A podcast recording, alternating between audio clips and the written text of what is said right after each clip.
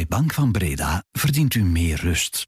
Meer gemoedsrust. Zodat u kan luisteren naar de zeven, terwijl wij focussen op al uw financiële vragen. Welkom bij de zeven van de tijd. Elke dag om 7 uur onze blik op de zaken in 7 punten.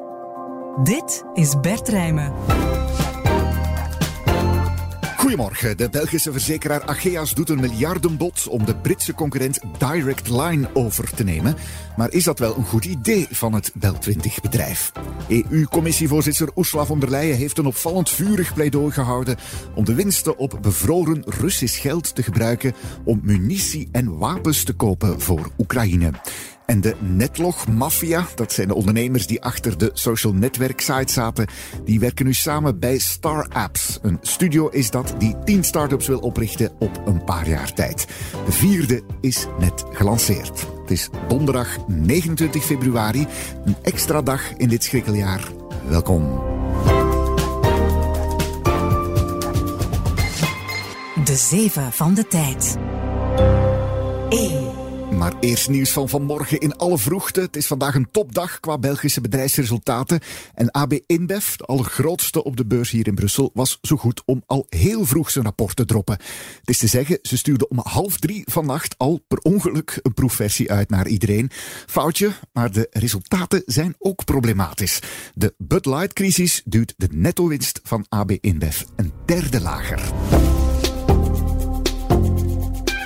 Werelds grootste bierbrouwer raakte in april met Bud Light verstrikt in een cultuuroorlog met een rel rond een transgender die reclame maakte voor het bier. Sindsdien is de verkoop van de pils in vrije val en moest AB InBev het marktleiderschap op de Amerikaanse biermarkt afstaan. In het vierde kwartaal lag het verkochte biervolume in Noord-Amerika nog steeds 15% onder het pijl van een jaar eerder. De omzet zakte in datzelfde kwartaal 1% tot 14,47 miljard dollar. Dat is een stuk minder dan waar de analisten op rekenden. Voor heel 2023 bleef de bedrijfswinst grosso modo stabiel op 20 miljard dollar. Maar die vlakke evolutie camoufleert enorme regionale verschuivingen. Terwijl in Noord-Amerika de bedrijfswinst met 1,3 miljard naar beneden tuimelde, krikte de regio Middle Americas, vooral dankzij het boemende Mexico, de bedrijfswinst met 1,1 miljard op tot 7,7 miljard dollar. CEO Michel Doukeris voorspelt ook voor dit jaar niet veel meer dan een organische groei. Tja, wie nog meer wil weten over de resultaten van AB InBev en toppers als Argenix en Recticel vandaag, check de, de 7 extra die Rohan van Eyck op dit moment volop klaarstond. Hou dit kanaal in de gaten vandaag. 2. De Belgische verzekeraar Ageas wil zijn Britse concurrent Direct Line overnemen voor 3,6 miljard euro. Dat is zowat de helft van de volledige beurswaarde van het Bel20-bedrijf. Als Ageas die deal rondkrijgt, is het de grootste overname uit zijn geschiedenis. De operatie zou de hele aandeelhoudersstructuur van de verzekeraar ook goed door elkaar schudden, want Ageas is bereid om niet alleen cash te betalen, maar legt ook zijn aandelen op tafel. Waarom wil de Belgische verzekeraar zo ver gaan en geraakt de deal nog rond? Want Direct Line heeft een bod afgewezen. Goedemorgen, Pieter. Goedemorgen. Hij volgt de banken- en verzekeringssector uh, voor onze redactie. Pieter, komen de overnameplannen van Ageas in de UK als een verrassing? Ja, het komt eigenlijk wel als een serieuze verrassing. Ageas had woensdagochtend zijn jaarcijfers bekendgemaakt en bij de presentatie daarvan werd eigenlijk met geen robost gedacht over overnameplannen. En plots was er dan in de middag het bericht dat het uh, 3,6 miljard veilig had voor Line.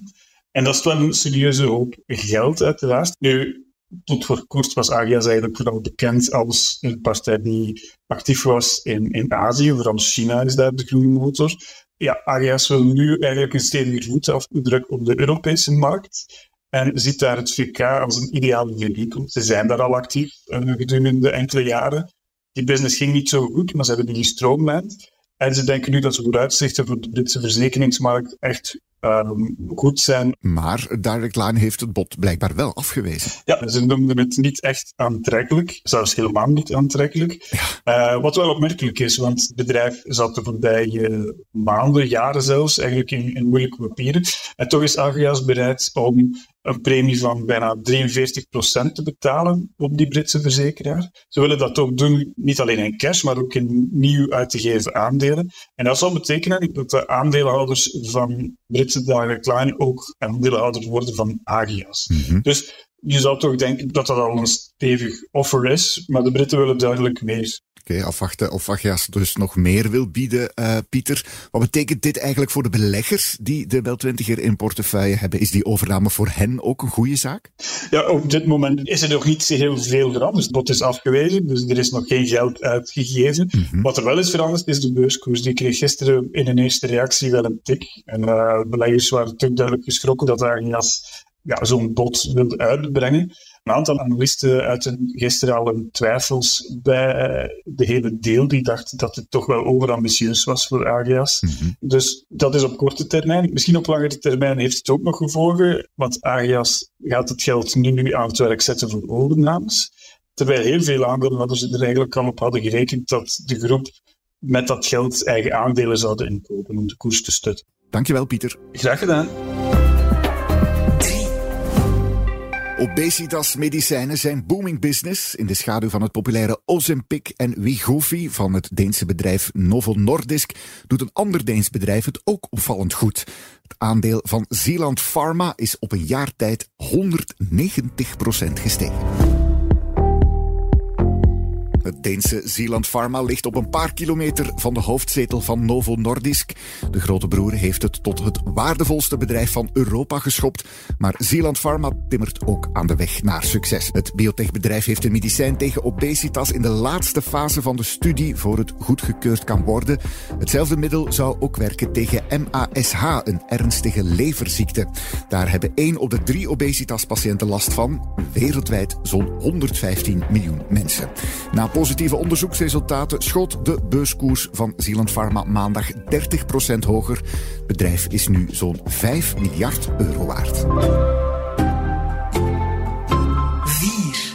It is time to start a conversation about using the windfall profits of frozen Russian assets to jointly purchase military equipment for Ukraine. EU-commissievoorzitter Ursula von der Leyen wil de winsten op de Russische miljarden die geblokkeerd staan bij Euroclear, de Brusselse effectenreus, gebruiken om munitie en wapens te kopen voor Oekraïne. Dat is opvallend, want nog niet zo lang geleden kwamen de EU-lidstaten overeen dat de opbrengsten van Euroclear gebruikt zouden worden voor de heropbouw van Oekraïne. Daarmee nu wapens en munitie kopen ligt toch heel wat gevoeliger. Goedemorgen, tijdcollega en Europakenner Chris van Haver. Goedemorgen Bert. Hoe zit het nu precies, Chris, met die winsten op dat geblokkeerde Russisch geld? Ons land gebruikt die toch ook al voor steun aan Oekraïne? Euroclear is de grootste effectenbewaarder in de Europese Unie. Mhm. En daar zit 190 miljard euro geblokkeerd. Wat een gigantisch bedrag is natuurlijk. Ja. Nu, dat geld groeit aan, dus je kan daar winsten op maken. En België als gastland van Euroclear heft een vennootschapsbelasting van 25% op de winsten die geboekt zijn. En dan is het wel de bedoeling dat ook Europa die resterende 75% die rentes daarop, dat die, die gaat innen. En dus België heeft al altijd gezegd van wij, wij geven dat geld volledig terug naar Oekraïne. Dat is al twee jaar gebeurd. Europa wil dat stoppen in een Europees fonds voor wederopbouw. Dat was de afspraak. Daar is een akkoord over. Dus ja, wel opvallend dat von der Leyen er nu dan voor pleit om het te gebruiken voor munitie en wapens. Waarom doet ze dat? Wel, er zijn twee redenen. Natuurlijk, de oorlog is in zo'n fase beland dat Oekraïne zwaar op verlies staat en dat mhm. vooral munitie en wapens een groot probleem zijn. Dat is nu de prioriteit. En daarom heeft zij dat nu voorgesteld. Von der Leyen is ook iemand die zich recent nog kandidaat gesteld heeft voor een tweede mandaat. Dat heeft lang in de lucht gehangen, maar ze heeft zich nu geuit. En ze wil daar eigenlijk ook campagne mee voeren met van kijk eens, ik ben degene die op de agenda zet dat de Europese lidstaten echt moeten Oekraïne steunen. Ze zitten op twee paarden eigenlijk. Mhm. Kan Europa dit juridisch zomaar doen, Chris? En ja, zien de lidstaten dat zitten? Het probleem is dat er natuurlijk al afspraken zijn geweest tussen de lidstaten die hebben afgeklopt. Oké, we hebben al die winsten in een aparte entiteit ingebracht met het oog op heropbouw van Oekraïne. En nu zegt Van der Leyen, ja, wij willen eigenlijk dat dat gaat naar munitie en wapens, want dat is het enige waarmee dat we nu het verschil kunnen maken op het terrein. Mhm. Eigenlijk is er daarvoor een nieuwe beslissing nodig van de Raad. En het is dus de vraag of iedereen dat wel goed gaat vinden, want we hebben in Europa een aantal landen die minder graag wapens leveren aan Oekraïne, met, met name Hongarije. En Hongarije is nogal beroemd voor het feit dat die vooral eens uh, dwars gaan liggen. Dus Ja. dat kan wel een probleem zijn om die horizon van wat willen we daar gaan doen te veranderen juridisch. Dat is duidelijk. Dankjewel, Chris. Graag gedaan. 5. I've been planning to go Thursday. What I didn't know is that my good friend apparently is gone. De Amerikaanse president Joe Biden zei dat hij al van plan was om vandaag naar de grens met Mexico te gaan. Maar hij wist niet dat zijn goede vriend, zoals hij hem noemt, ex-president Donald Trump, dat vandaag ook zal doen. Biden en Trump zullen elkaar niet ontmoeten aan de grens met Mexico. Biden trekt naar Brownsville, de zuidelijkste stad van de VS. Trump wordt zo'n 520 kilometer verder verwacht in Eagle Pass. De simultane trip toont wel hoe belangrijk migratie wordt in de campagne voor de Amerikaanse presidentsverkiezingen. Trump laat geen kans liggen om Biden de schuld te geven van het recordaantal illegale migranten dat de grens tussen Mexico en de VS probeert over te steken. De republikein Trump belooft de grens onmiddellijk te sluiten en illegale terug te sturen als hij verkozen wordt. Dat kan hem heel wat stemmen opleveren, want 80% van de Amerikanen ziet migratie als een serieus of vrij serieus probleem. En dat beseft ook Biden maar al te goed. Hij wil een migratiewet invoeren die het grensbeleid strenger zou maken. Maar die werd tegengehouden door de Republikeinen. Los van die kiesstrijd trouwens flakkert ook de juridische strijd rond Trump weer op. Een rechter in de staat Illinois heeft hem uitgesloten van deelname aan de voorverkiezingen daar. Heeft alles te maken met de rol van Trump in de aanval op het Capitool op 6 januari 2021. De verwachting is dat Trump die uitsluiting zal aanvechten. Eerder ging hij ook al in beroep trouwens tegen uitsluiting van de voorverkiezingen in Colorado. Het Hooggerechtshof moet daar nog een uitspraak over doen. En dat Hooggerechtshof gaat ook bekijken of Trump op het moment van de bestorming van het Capitool nog van presidentiële immuniteit genoot. Trump was nog in functie op die dag en kan volgens zijn advocaat dus niet vervolgd worden. Lagere rechtbanken oordeelden eerder al dat dat wel kan, maar Trump ging daar steeds tegen in beroep. Nu dus ook bij het Hooggerechtshof dat de zaak heeft aanvaard. En dat is eigenlijk een succes voor Trump, want de behandeling door dat Hooggerechtshof betekent ook dat de onderliggende juridische procedures voorlopig on hold staan. Voorlopige startdatum van de zaak bij het Hooggerechtshof 20 mei. Soap gaat verder. 6. Een van de redenen waarom we startups doen, is mensen net we inspireren om te gaan ondernemen. Mensen inspireren om te ondernemen. Dat is het doel van serieel tech-ondernemer Lorenz Bogaert.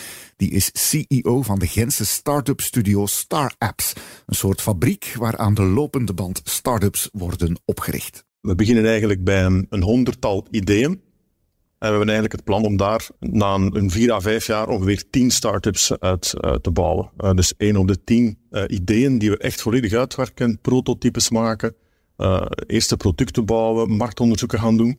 Uiteindelijk zijn er dan slechts tien die echt een, een start-up worden. En momenteel hebben we al drie ventures alive en kicking. Dat is het sales prospectieplatform Busy, ook de gebouwenbeheersoftware Fixform en een partnership platform genaamd Intro. En dat zijn al ventures die al funded zijn, al eerste revenue hebben, bedrijven die we allemaal de laatste eh, ja, twee jaar eh, opgestart hebben. En nu lanceert Startups dus een vierde bedrijfje, Dealside. Bedoeling is om verkopers te helpen om sluimerende deals met potentiële nieuwe klanten binnen te halen met een AI-assistent. En op basis daarvan kunnen we zeggen van, kijk, die mensen, die deals, die bedrijven, eh, die zullen we echt wel moeten contacteren. En dit is de de manier hoe dat we die best zouden benaderen als bedrijf. En op die manier gaan jullie daar deels uit halen. Bogaert en de andere ondernemers achter Star Apps zijn trouwens niet aan hun proefstuk toe. Ze hebben een verleden bij de Belgische sociaal netwerksite Netlog. En ze staan ook bekend als de Netlog-maffia. Ik vind het wel cool dat het dat het zo genoemd wordt, is een beetje een geuzennaam. De vergelijking die daar gemaakt wordt, is die van de PayPal-maffia in San Francisco, waar heel veel startups uitgekomen zijn, onder andere Tesla en SpaceX. En bij ons had je dan Netlog en daar hebben we inderdaad eh, onze eigen uh, startups uitgestart. Nadien hebben we ook Duo opgestart met dezelfde medeoprichters. Ook uh, ja, Raido is daaruit voortgekomen, ook kostenbeheersoftware. Crypto-platform Delta, wat nu investeringsplatform Delta is uh, Realo ook. En dat zijn allemaal bedrijven verkocht zijn. Het doel met startups is om de komende drie jaar nog zes startups op te richten. Vooral business to business, omdat zakelijke klanten meer bereid zijn om te betalen voor technologie. Al dromen ze ook van een nieuw project voor consumenten, zoals Netlog dat was. 7. Elk weekend drinken we wel een pintje. En uh, nu weten we eigenlijk ook meer hoe dat uh, zo een hoppalmken uh, eigenlijk vervaardigd wordt. Dat is wel interessant, ja. Brouwerij Palm uit Steenhuffel heeft de voorbije jaren zelf opgeteeld. En in september mocht wie dat wou helpen oogsten. Zo zie je eens waar bier vandaan komt. Maar de brouwerij stopt nu met de hopteelt. Tot de jaren 80 waren er in Vlaams-Brabant heel wat hopvelden, maar toen ging de teelt snel achteruit door goedkope concurrentie uit Oost-Europa. Er waren op een moment maar twee hopboeren meer over. Dertien jaar geleden besloot Palm dan om in de buurt van de brouwerij een hopveld aan te leggen om de hopcultuur nieuw leven in te blazen. Intussen is er een kleine revival en zijn er een tiental hopboeren. Maar voor Palm, wat intussen in handen is van een Nederlandse groep Royal Swinkels, is het hopveld geen kernactiviteit tijd meer. En VZ2 neemt de teelt nu over. Palm belooft wel om die lokaal geproduceerde hop te blijven kopen. Daarmee zit deze de 7 erop. En wie daar nog niet genoeg mee heeft, er is ook nog een kakelverse beursvailleurs of de record van de band gerold. Deze keer trekt hoofdanalist Chris Kippers van de Groof Peterkam zijn aandelenportefeuille open. En host Elle Vermorgen is erbij om daar een kijkje in te nemen. Check it out op tijd.be en in de app. Voilà, helemaal rond nu. Een fijne dag daarmee en tot morgen. Dit was De Zeven met Bert Rijmen.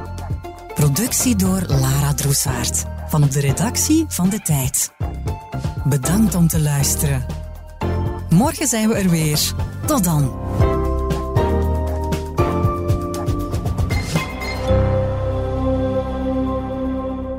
U verdient meer peren.